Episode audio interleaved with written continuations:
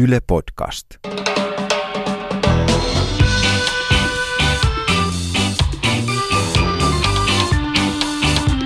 I think the people in this country have had enough of experts. Kuuntelen huomattavasti mieluummin ulkoasiainministeriön diplomaattia kuin jotain päivystävää dosenttia.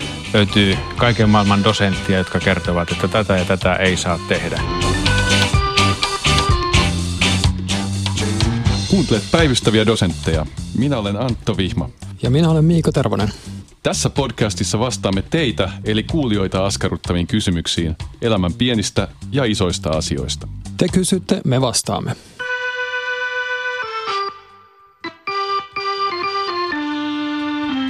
Hyvää joulua Antto. Kiitos Miika, hyvää joulua. Mä ajattelin antaa sulle viimeisen päivystyksen kunniaksi pienen lahjan. Oho, oma pöytäviiri. Kiitos. Mistä sä tiesit?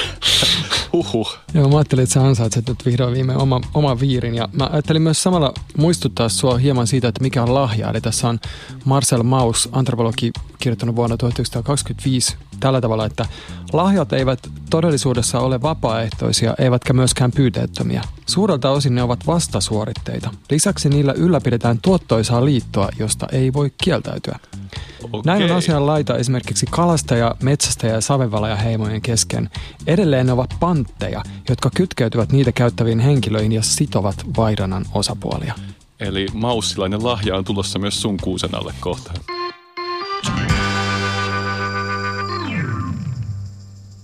Meillä on tänään teemajakso, jouluspesiaali, mutta myös vähän haikeat tunnelmat, koska tämä on kakkoskauden viimeinen jakso. Kiva on ollut ja me ollaan saatu, ennen kaikkea tietysti sen takia, että me ollaan saatu teiltä, rakkaat kuulijat, erinomaisia kysymyksiä, jotka on taas niin kuin jälleen kerran pakottanut ajattelemaan erittäin välillä niin kuin sieltä oman polun ulkopuolelta ja usein niin kuin ehkä on jäänyt vähän semmoinen tyhmäkin olo, että en, en tiennyt tätäkään asiaa Siis samoin, ja mä meidän viime kauden keskusteluiden perusteella inspiroiduin nostalgiasta niin paljon, että kirjoitin siitä esseen tai halusin lukea siitä lisää ja mä oon tästä taas sun kanssa keskustelleena kokenut oppineeni ja Joo. Kiinnostuneeni muutamista asioista, joihin aion ehdottomasti palata. Joo. Mä en siis aio kirjoittaa sukista ja pinneistä esseitä silti. Mä Joo, ja- lukisin, jos sä kirjoittaisit kyllä. Mä lukisin sen heti. Kuulijoiden lisäksi mä haluaisin tässä vaiheessa jo kiittää Kuura studiokoiraa, joka on pitänyt meidän oksitosiini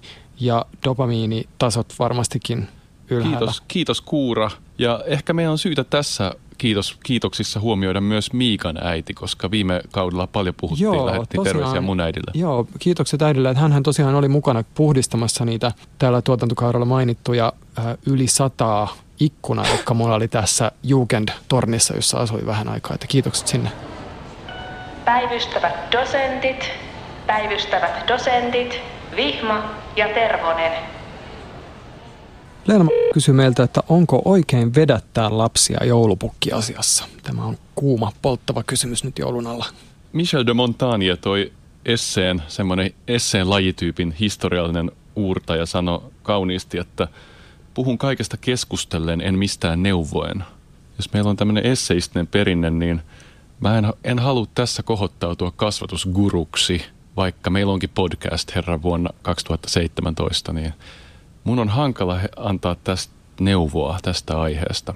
Mutta mitä mieltä sä oot? No, mä itse tykkään kyllä sille lempeästi vähän niin kuin härnätä ja huijata pieniä lapsia. Että se on niin kuin, en haluaisi ajatella niin kuin limittyväni siihen suomalaiseen simputuksen, simputuksella kasvattamisen perinteeseen, mutta, mutta se on usein hauskaa molemmin puolin, jos on pientä semmoista niin kuin semmoista fibaa ilmassa, että kaikki osapuolet ei ihan tiedä, että, että onko toi vakavissaan vai ei. Ja musta must, niin tässä mielessä tämä joulupukki-asia, niin en näe sitä mitenkään vahingollisena. Itse asiassa niin kuin voi myös ajatella tämmöistä niin kuin teoriaa mielestä, johon liittyy just tämä, että tämä niin huumori, pelit, leikit, huijaaminen, että se pakottaa pienetkin lapset ja huomaamaan, että toi on toimija, joka on irrallinen minusta itsestäni. Et se, että jos aina puhuu lapsille totta, niin mä kyllä uskon, että, että niiltä jää joku semmoinen tietty, Joo. tietty taso puuttumaan sellainen. Tämä oli aika kaunis puolustuspuhe kyllä joulupukkihuijaukselle. Tiedätkö, mikä on kasvatuksen ja propagandan semmoinen fundamentaali ero? En tiedä. Koska jos aletaan miettiä, niin hän käyttää usein aika samoja keinoja. Että kasvatuksessahan me joudutaan käyttämään välillä aika kyseenalaisia keinoja tai semmoisia, sanotaan harmaan rajoja, kun koitetaan jotain viestiä saada läpi. Kyllä mä ajattelen, että se on niin kuin, että kyse on motivaatiosta siinä, että mistä lähtökohdista me tehdään tätä lasten kanssa telmimistä. Ja sulha oli nyt selvästi tämmöinen lapsen parasta katsova ja tämmöistä elämää rikastava viba tässä joulupukki asiassa. No ehkä sukulaislasten tai ystävien lasten kanssa niin teen, teen tällaista pientä huijausta ihan myöskin ajan kuluksi, koska se on, se on yksinkertaisesti hauskaa. Mutta, tota, mutta tässä myöskin usein se peli kääntyy toisinpäin, että lapsethan ei ole mitään tyhmiä ja kun niitä huijailen, niin usein huomaankin, että se onkin minä, jota huijataan. Ja mä luulen, että tässä joulupukki-asiassakin, niin meillä on ehkä taipumus jotenkin aliarvioida sitä niin kuin kykyä nähdä moniselitteisyyttä ja, ja pystyy ajattelemaan monilla eri tasoilla, että pystyy samaan aikaan ikään kuin vilpittömästi uskomaan siihen joulupukkiin, mutta samaan aikaan niin kuin jollain tasolla tietämään kyllä, että joo, että toihan on itse asiassa mun setä tai mun isä, joka ton parran takana on. Näin varmasti, ja eihän meillä ole nyt ehkä semmoista yhtä suurta neuvoa, mutta ei, ei me kyllä tyrmätä joulupukki-huijausta niin, me, me tai olla, vedätystä. Että... Me ehkä lähdetään niin kuin Kantin kategorisen imperatiivin me ei lähdetä ehkä sille linjalle. Eli, eli tietenkin tässä on niin kuin monia filosofisia koulukuntia, jotka on sitä mieltä, että valehteleminen on aina huonosta. Ja, ja Kant ehkä ajattelisi, että niitä lapsia voi huijata, jos siitä voi tehdä universaalin lain siitä huijaamisesta. Joo, ja onhan niin kuin hieno valehteleminen. Siis siinäkin on näitä sävy- ja taitoeroja. Että se, mitä Oscar Wilde hehkutti, että miten, miten toinen puhti onkaan valehtelijassa, joka niin kuin vaan todella antaa mennä. Hmm. Niin joo, voisi olla elämää rikastava henki sekin. Mm. Mutta toki voi olla, että tässä on nyt niin kun meidän positio on hieman ongelmallinen, koska ainakin itse olen ollut tällaisessa huijaamisessa hyvin keskeisesti mukana. Että ehkä tässä vaan niin rationalisoidaan, miksi me ollaan huijattu lapsia. Joo, ja olihan meillä hauskaa.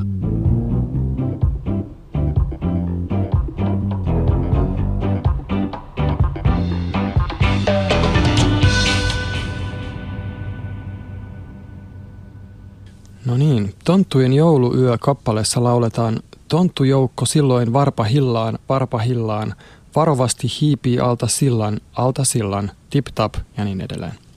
Ja lopulta he palavat kotikoloihinsa alle sillan. Tarkoittaako tämä, että tontut asuvat sillan alla, vai viitataanko sillä johonkin muuhun?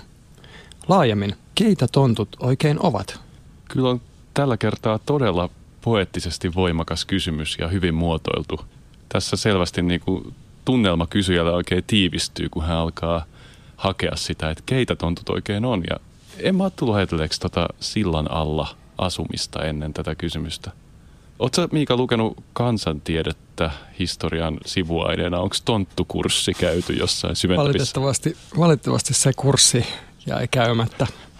Mutta Koi. tota, ajattelen ehkä samoin kuin sinä, että tämä jälkimmäinen kysymys, että keitä tontut oikein ovat, on ehkä semmoinen, mihin pitää, se on ehkä helpompi saada kiinni siitä ja myös ehkä semmoinen, mikä, mihin meidän pitää ensin vastata ennen kuin voidaan ruveta miettimään sitä sillan alla olemista. Käsittääkseni tonttuja on kansanperinteessä tosi monenlaisia, ei ainoastaan joulutonttuja, vaan niitä oli kaikissa maalaistalojen eri pytingeissä, siis oli suojelijatonttu ja saunatonttu, myllytonttu, riihitonttu, tallitonttu ja niin edespäin. Joo, ja tämähän on niin kuin vanha mytologinen pohjoismainen hahmo, jolla on ties, ties miten vanhat juuret. Ja tämmöinen hahmo, joka saa vähän erilaisia muotoja, mutta tämmöinen tyypillinen tonttu kuvataan semmoiseksi noin 90 senttiä maksimissaan korkeaksi vanhaksi mieheksi usein, jolla on täysparta ja punainen lakki. Mutta tämä niinku vanhempi mytologia, niin, niin siinähän tämä niinku joulupukin tämmöinen vakoilija funktio ei suinkaan vielä ollut läsnä, että, että se on oikeastaan niinku, se yhdistää tämmöisen niinku esiisien henki mytologia, joka on aika yleinen oikeastaan niinku tosi monenlaisissa esiteollisissa sivilisaatioissa. Että se niinku ajatus, että on tämmöisiä niinku esi-isiä, jotka ovat perustanut tämän tämän maatilan, jossa nyt asutaan. Ja sitten niin kuin näitä, näiden esiesien hengit vähän niin kuin valvoo, että miten siellä käyttäydytään ja niitä pitää sitten yrittää eri, erilaisin tavoin niin kuin, ö, miellyttää. Ja... Tämä oli Madagaskarilla ihan semmoinen elävä perinne myös ainakin siellä Keski-Madagaskarin osissa muistan hyvin tämän esi meiningi, mikä sekoittui sitten erilaisiin kristillisiin perinteisiin sielläkin. Mä jäin tässä nyt miettimään, kun sä puhuit tuosta, että ne on parrakkaita miehiä, 90 senttisiä, niistä saadaan ehkä jotain havaintoja semmoisessa Suomen 1700-luvun talvisessa hämärässä, on aika pimeätä. Ja sitten tämä Toivo M. kysymyksen tämä asettelu, että ollaan, mennään alle sillan ja tai siis laulussa lauletaan, että, että takaisin sillan alle, mikä viittaa tämmöiseen alempaan sosiaaliluokkaan. Niin onko tässä jotain tämmöistä, tämä on nyt ihan tämmöistä ulkopolitiikan tutkijan romanttista heittelyä, että onko tontuilla ja laitapuolen kulkijoilla jotain yhteis, yhteisyyttä? Voidaanko me ajatella, että kylän parrakas kylähullu tai joku vähän erikoistapaus, joka ehkä välillä nukkuu jonkun aitassa – No joo, toi on, on kiinnostava ajatus. Että et jos mä nyt edelleen menisin tähän suuntaan, että ajattelee niin kuin laajemmin tämmöisiä erilaisia maahisia ja menninkäisiä, jotka liittyy niin kuin ylipäänsä ehkä alun alkaen kuitenkin niin tämmöisiin maatalouden hedelmällisyysloitsuihin ja taikuuksiin. Että ne on tämmöisiä niin kuin Irlannissakin, että ne on semmoisia niin pieniä, helposti ärsyntyviä tyyppejä, jotka on niin kuin syytä pitää hyvällä tuulella. Et mä, mä en niin kuin välittömästi näe tässä semmoista, niin kuin, että tämä sillan alla tämä niin kuin sosiaalisen, jotenkin sosiaalisten ongelmien vyyhti. Sitä ei mainittu myöskään Mauri Kunnaksen tonttukirjassa, josta mä oon tullut rikkiviisaaksi tonttukysymyksissä. Oletko lukenut tätä teosta? Mä oon varmaan joskus sen filosofian. Sentään, vaikka ei kurssia käyty. Joo. Jos mennään joulutonttuihin, niin niillähän on tosiaan vähän epäilyttävä toi toimeenkuva. Tämä, että tullaan ikkunan taa onko se tämmöisenä Me Too-kampanjan oikealla puolella välttämättä nykykriteereillä tämä, tämä ihmisten Joo, no vakoileminen? No, niin kuin, tuntuisi ainakin nykyperspektiivistä, että tähän liittyy niin kuin nimenomaan lasten sosiaaliseen kontrollointiin, että se on niin kuin lapsien uhkailu ja kiristämisen työkalu. Tosin mä en tiedä, onko nykylapset enää, uskokona, että ne ei saisi jotain pakettia, jos ne on tuhmia. Että ehkä he on niin paatuneita jo, että... Niin, eiköhän se voima ole vähän hiipunut. Mutta onhan se ihan näin yleisesti, onhan se ikävä toimeenkuva, tuommoinen vasikoiminen tai 90-luvun niin. kielellä tukarointi. Niin. Tota, nyt mä oikeastaan muistan, mitä mä olin sanomassa aiemmin tästä näistä muista tämmöisistä pienistä niin maahiset, menninkäiset, kaiken näköiset tontuukot.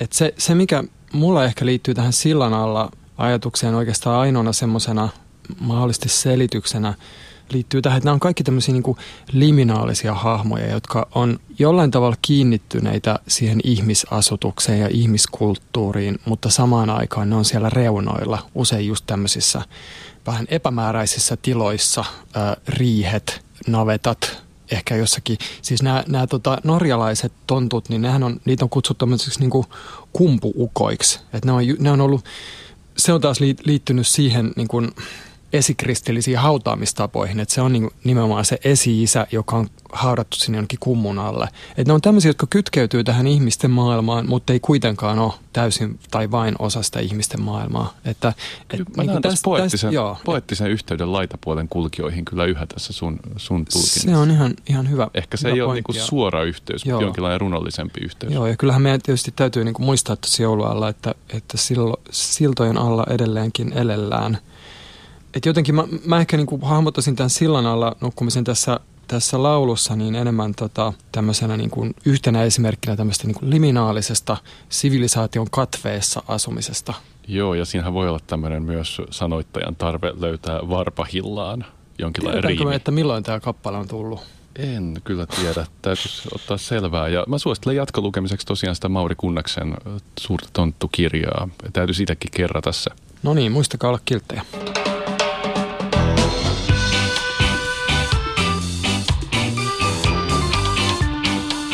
Kuuntelen huomattavasti mieluummin päivystävää dosenttia, että mitä enemmän tämän tyyppisiä katsauksia eri suuntiin tulee, niin sen parempi. Tervetuloa tämän tyyppiset raportit. Vallilan studiossa tapahtui joulun ihme. Meillä on paikalla Ruben Stiller. Tervetuloa. Kiitoksia paljon. Mahtavaa, että pääsit studioon jälleen. Ja mitä sulla on mielessä tänään? No näin joulun aikaan, niin haluaisin kysyä, että mikä tässä joulussa on pakanallista? Toisin sanoen, joulun pakanallisesta historiasta haluaisin ää, kysyä. Ja sitten mulla on oikeastaan siihen liittyen toinen kysymys. Kuinka paljon koko joulu perustuu kulttuurilliseen lainaamiseen, etten sanoisi kulttuurilliseen omimiseen? Joulu on tietenkin äärettömän moniaineksena kerrostunut tapaus ja siihen ei varmaan saada yhtä tyhjentävää tulkintaa, paitsi silloin kun mikissä on Miika Tervonen. No mä en nyt lupaa tyhjentää, mutta jotenkin mä itse näen joulun semmoisena isona kuoppana, johon tuuli on puhaltanut tosi paljon erilaisia asioita. Et si, siis se on, tai ehkä tämä on aika huono metafora, Uh, jos keksit joku paremman. ehkä. Joo. Ei, Sä ei. oot puhunut aikaisemmin pizzasta. No joo, mul, ehkä mulla tulee mieleen, niin kuin, tämä on ylipäänsä niin kuin, ehkä tyypillinen esimerkki siitä, että miten inhimillinen kulttuuri toimii. Että sehän on aina luonteeltaan sellaista, että hyvät ideat elää, ne voi mennä eteenpäin. Se on aina vähän semmoinen sekasotku, että joulu on kyllä semmoinen, niin kuin, että jos joulu olisi pizza, niin siinä olisi sekä meriruokaa että jotakin ananasta ja, ja mitä siinä nyt olisi, smetanaa vielä. Ja, ja siellä, siinä olisi kaikki. Shiratsaa. Et, tota, siis se on semmoinen niin kuin risteys, johon on, on varastoitunut todella monilta eri kausilta. Niin kuin, mä luulen, että varmasti jostain neoliittisesta vallankumouksesta saakka, siitä saakka kun on niin kuin maata ruvettu viljelee, niin että siihen on eri suunnista ja eri, eri aikakausia. Että siinä on valtava kerroksellisuus ja, ja aika paljon myös sellaisia tuoreita kerroksia, mutta että, niin kuin mä Antonkaan joskus tästä puhuttiin, että, että mä näen kyllä niin kuin pohjimmiltaan tämän nimenomaan maatalouteen liittyvänä. Tämä on niin semmoinen juhla, että, että sitten kun tota on aitta täynnä kamaa, niin sitten juhlitaan. Niin mä olen lukenut Wikipediasta, kun mä oon mennyt täysin sekaisin ja järkyttynyt, koska meillä on lainoja esimerkiksi tästä juulesta, joka oli tämmöinen germaanien juhla tai muinaiskandinaavinen juhla, johon liittyy muinaiskandinaaviset jumalatkin. Sitten mä olen lukenut, että kun me nähdään joulupukki tuolla tähtitaivalla porojen kanssa, niin sekin on jonkinlainen kulttuurillinen laina. Sitten puhutaan Saturnaliasta, roomalaisten juhlasta, johon joulu kanssa liittyy. Niin onko tässä käynyt niin kuin tavallaan niin, että kristityt on funtsinut aikoinaan vähän niin kuin markkinoita ja ajoittanut Jeesuksen syntymäpäivän niin, että se niin kuin stemmaa pakanallisten juhlien kanssa. Mä uskon, että tässä on aika vahvaa synergiaa haettu niin kuin monella tavalla, koska kyllähän kristinusko haluaa tämmöisiä asioita, mitkä tuo sen lähelle ja konkreettista ja tuo siihen jouluun tätä voimaa. Siis meillä on jouluateria, sä puhuit pakanallisuudesta, ja siinähän on uhriaterian rakenne. Aika pakanallinen juttu itse asiassa. On nämä maahiset ja menninkäisiä muistuttavat tontut.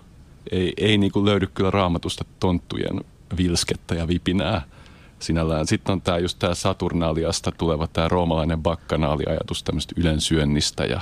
Kekri, suomalainen just tämä maatalous niin kuin juhla, joka on musta hyvin niin kuin psykologisesti ymmärrettävä, että tämä on niin kuin ollut maa, jossa sun saa olla hyvin, sä saat olla onnekas, että sä joka niin kuin vuosi saat sen viljan sinne aittaa, etkä kuole esimerkiksi nälkään.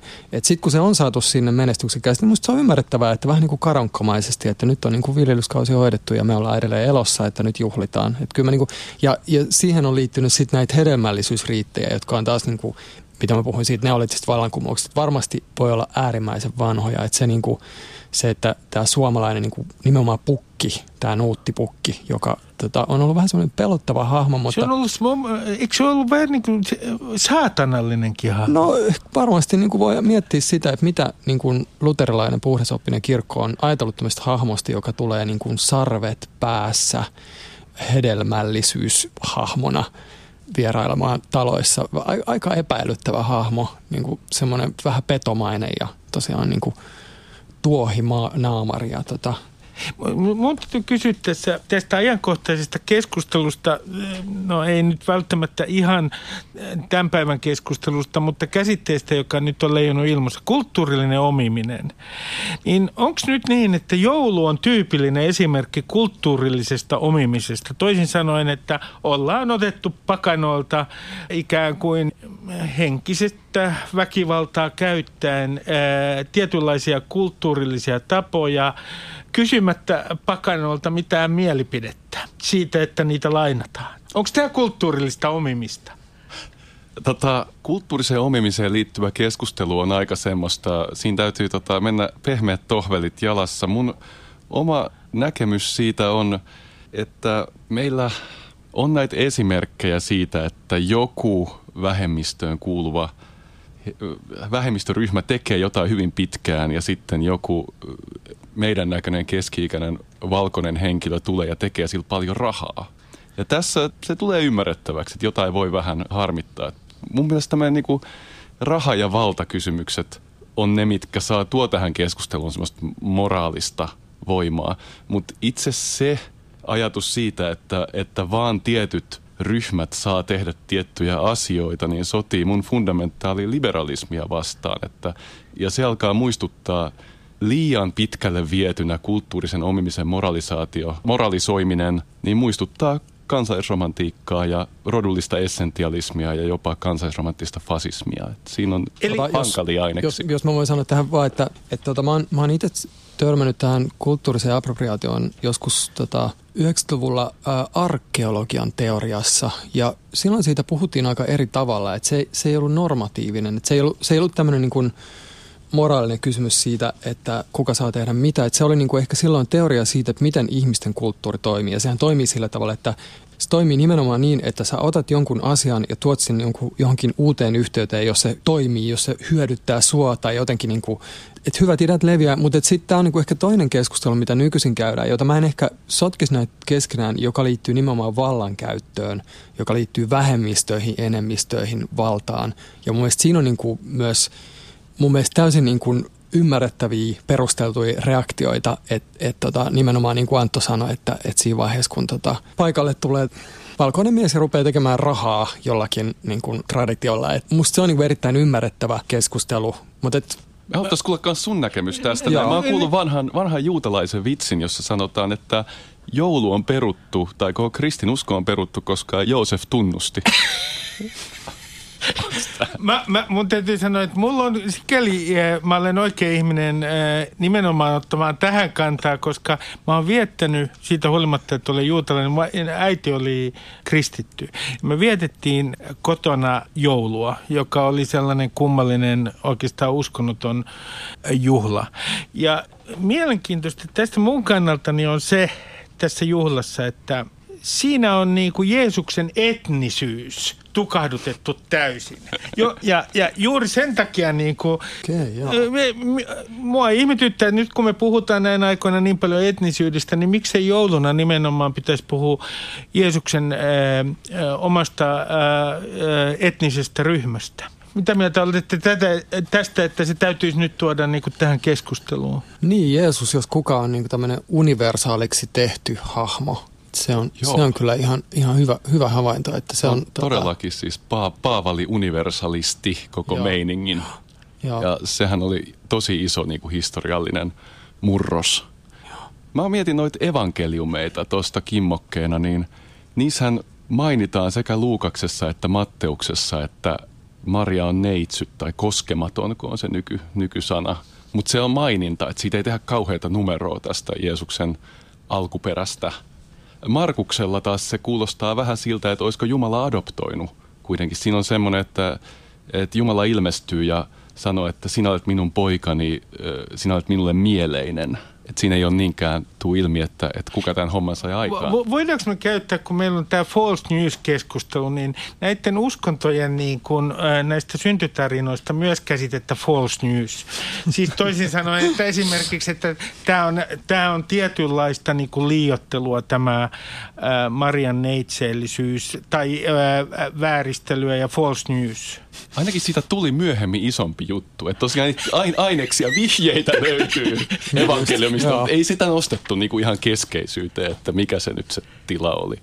Ei se ollut niinku jouluevankeliumien ydintä. Joo, mulla, mulla on tota semmoinen tuttu, joka on aika vahvasti uskontojen vastainen, joka sanoo, että pappien työ on, että ne, ne niin kuin valehtelee päivit. Niin kuin joka päivä ne, ne menee töihin valehtelemaan. Että, että silloin ehkä vähän tämmöinen samantyyppinen false news näkökulma tähän. Joo, tämä on kyllä kiinnostava kysymys. Mitä, mitä sä itse ajattelet tästä? No mä, mua vaan äh, kiinnostaa se, että ihmiset, jotka saattavat uskoa uskontojen kertomaan jonkinlaiseen tällaisiin myyttisiin tarinoihin, niin heidän joukossa on niitä, jotka ovat kauhistuneita äh, false newsista. Ja toinen asia, mikä mua kyllä ki, niin kiinnostaa, että eikö meidän pitäisi niin jouluna, joka niin aika pitkälle kuitenkin on kulutusjuhla, niin äh, tuomitsematta mitenkään niitä ihmisiä, jotka jo odottavat itse asiassa tammikuun alennusmyyntiä, niin eikö meidän pitäisi niin kuin perustaa jotenkin tällainen uusi kirkko, joka on keskittynyt nimenomaan kuluttamiseen ja joka tekee hmm. niin kuin kuluttamisesta niin kuin äh, joulun keskeisen rituaalin, niin että se niin kuin ikään kuin spiritualisoidaan se kuluttaminen. sitä perustaa? Eikö se ole tehty jo? Niin, siis eikö, tuollahan on, on tuolla tota, messukeskuksessa I Love Me-messut. Sieltä voisi löytyä tämä uusi, uusi spirituaalisuus. Tämä teidän mainitsema tämä pizzamaisuus tai kuoppamaisuus tai tämä eri aineksien kasautuminen, niin sehän on myös semmoinen varmaan semmoinen voimanlähde ja, ja se kanssa tekee joulusta voimakkaamman kokemuksen kuin muista juhlista. Tuomas Nevallinna on kirjoittanut siitä, että miten joulu on, on sillä tavalla elävä traditio, mitä juhannus tai vappu ei ole. Että me joudutaan ottaa kantaa jouluun ja me joudutaan kysymään semmoisia perimmäisiä isoja kysymyksiä, mitä esimerkiksi juhannus tai vappu tai pääsiäinen ei herätä kenessäkään. Kuten, että missä ja kenen kanssa mä vietän joulun, ketä todella rakastan, miten tulen toimeen sen kanssa, mistä olen peräisin, sen kanssa, mikä on tehnyt minut se, siksi, mikä minä olen, mikä on mun suhde kohtaloon ja olenko ollut kiltti. Eihän mikään muu juhla pistä tämmöistä kysymyslistaa sun etees. Tota, voinko mä kysyä sulta, Ruben? Mä, mä oon tosi kiinnostunut siitä, että, että miten tota, ei-kristillisenä näet tämän, niin kun, että minkälaisia joulujuhla-traditioita teillä on. Voit, voitko kertoa vähän lisää siitä?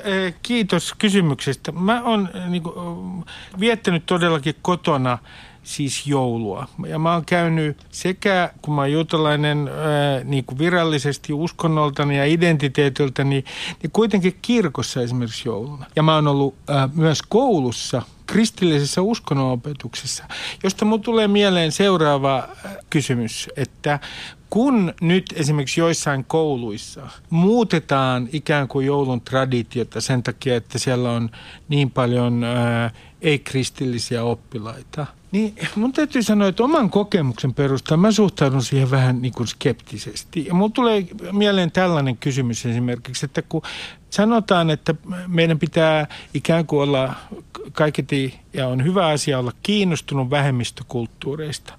Mutta eikö vähemmistökulttuurien pitäisi myös olla kiinnostunut sitten ja olla älyllisesti utelias enemmistökulttuurin suhteen?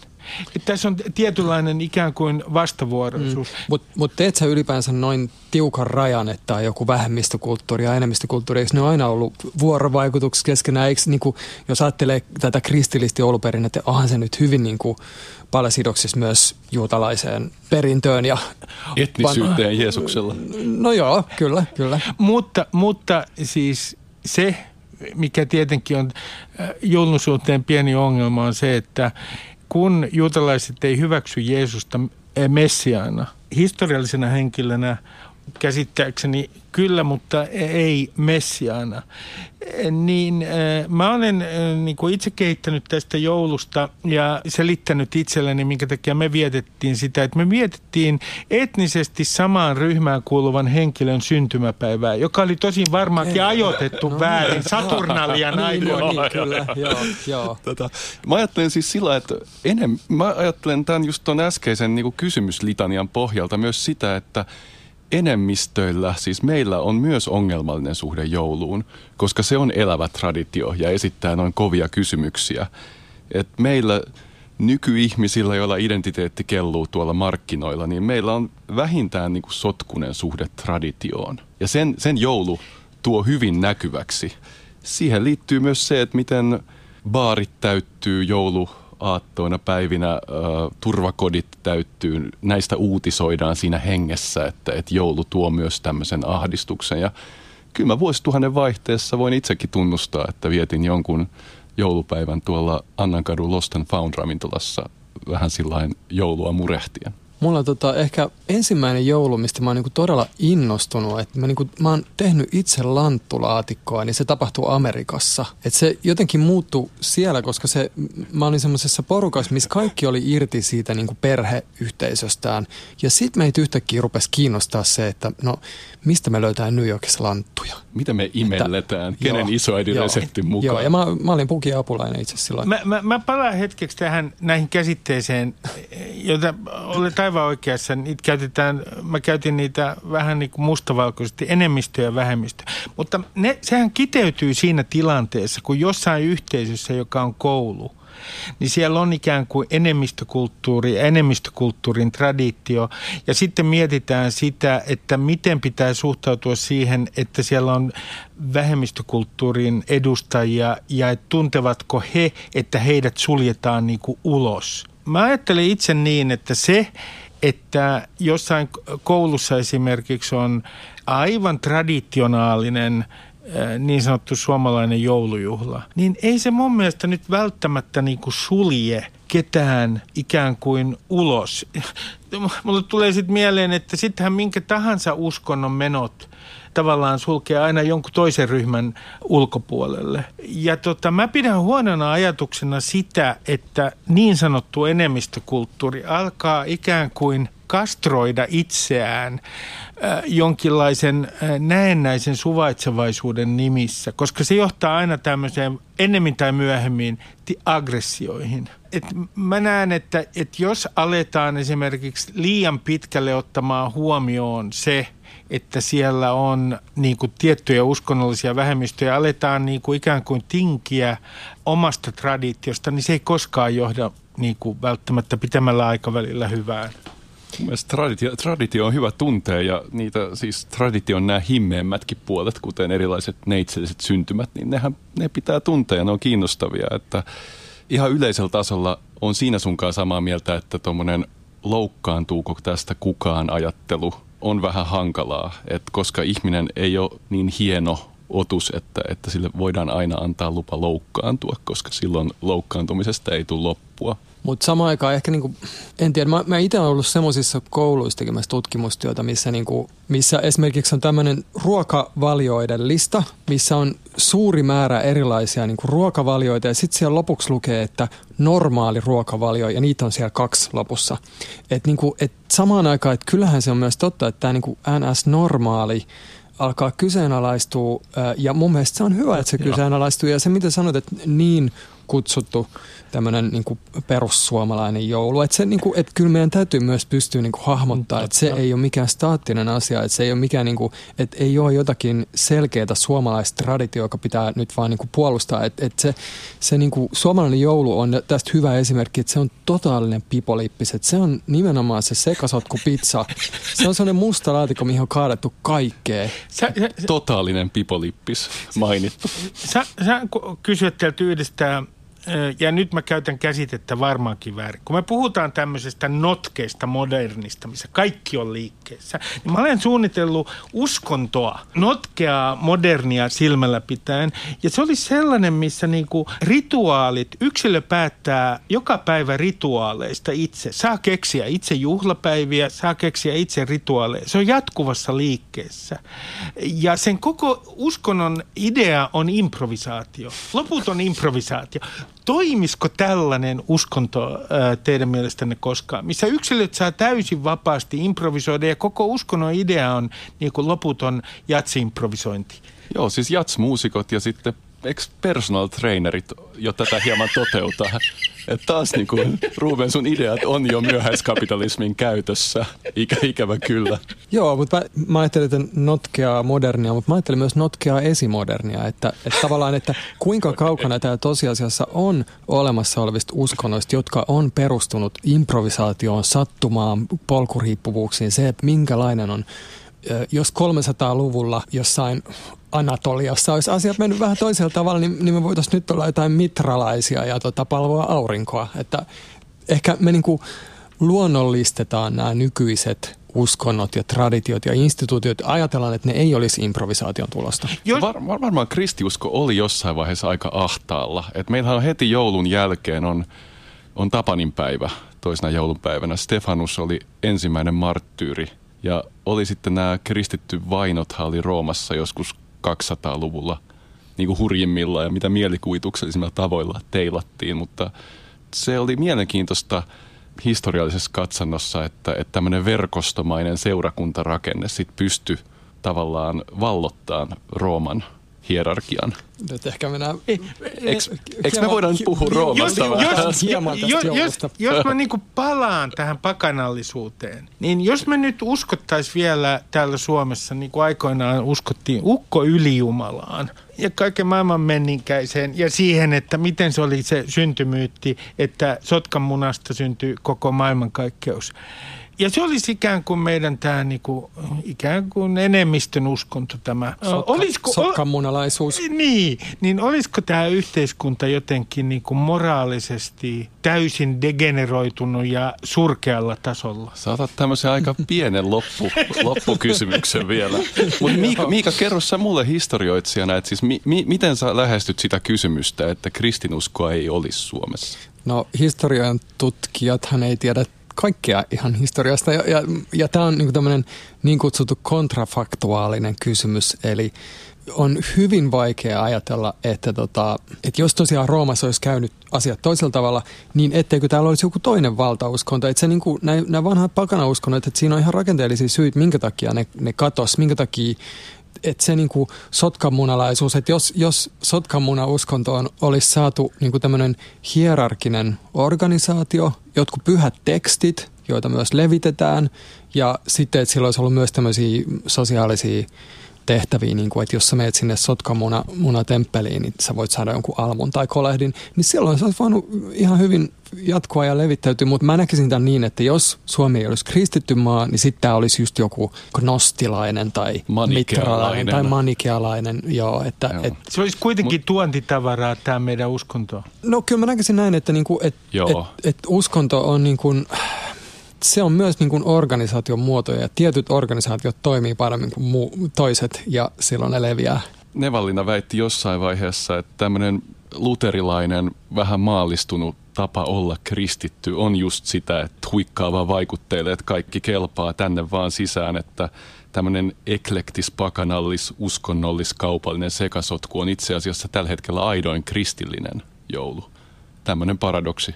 Mitä mieltä? Mä allekirjoitan tämän. Allekirjoitan. Olemme saattaneet synteesin joulusta. Joulun ihme.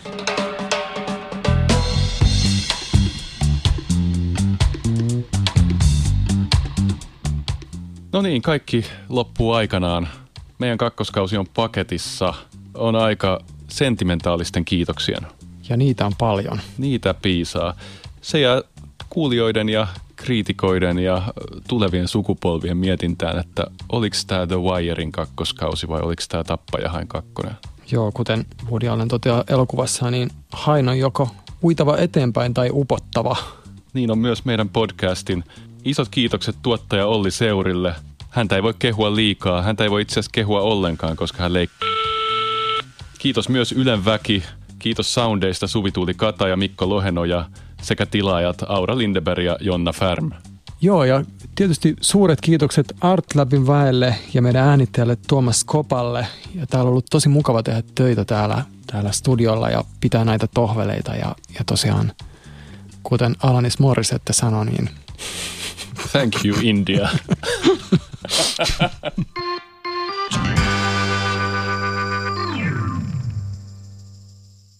Yle Podcast.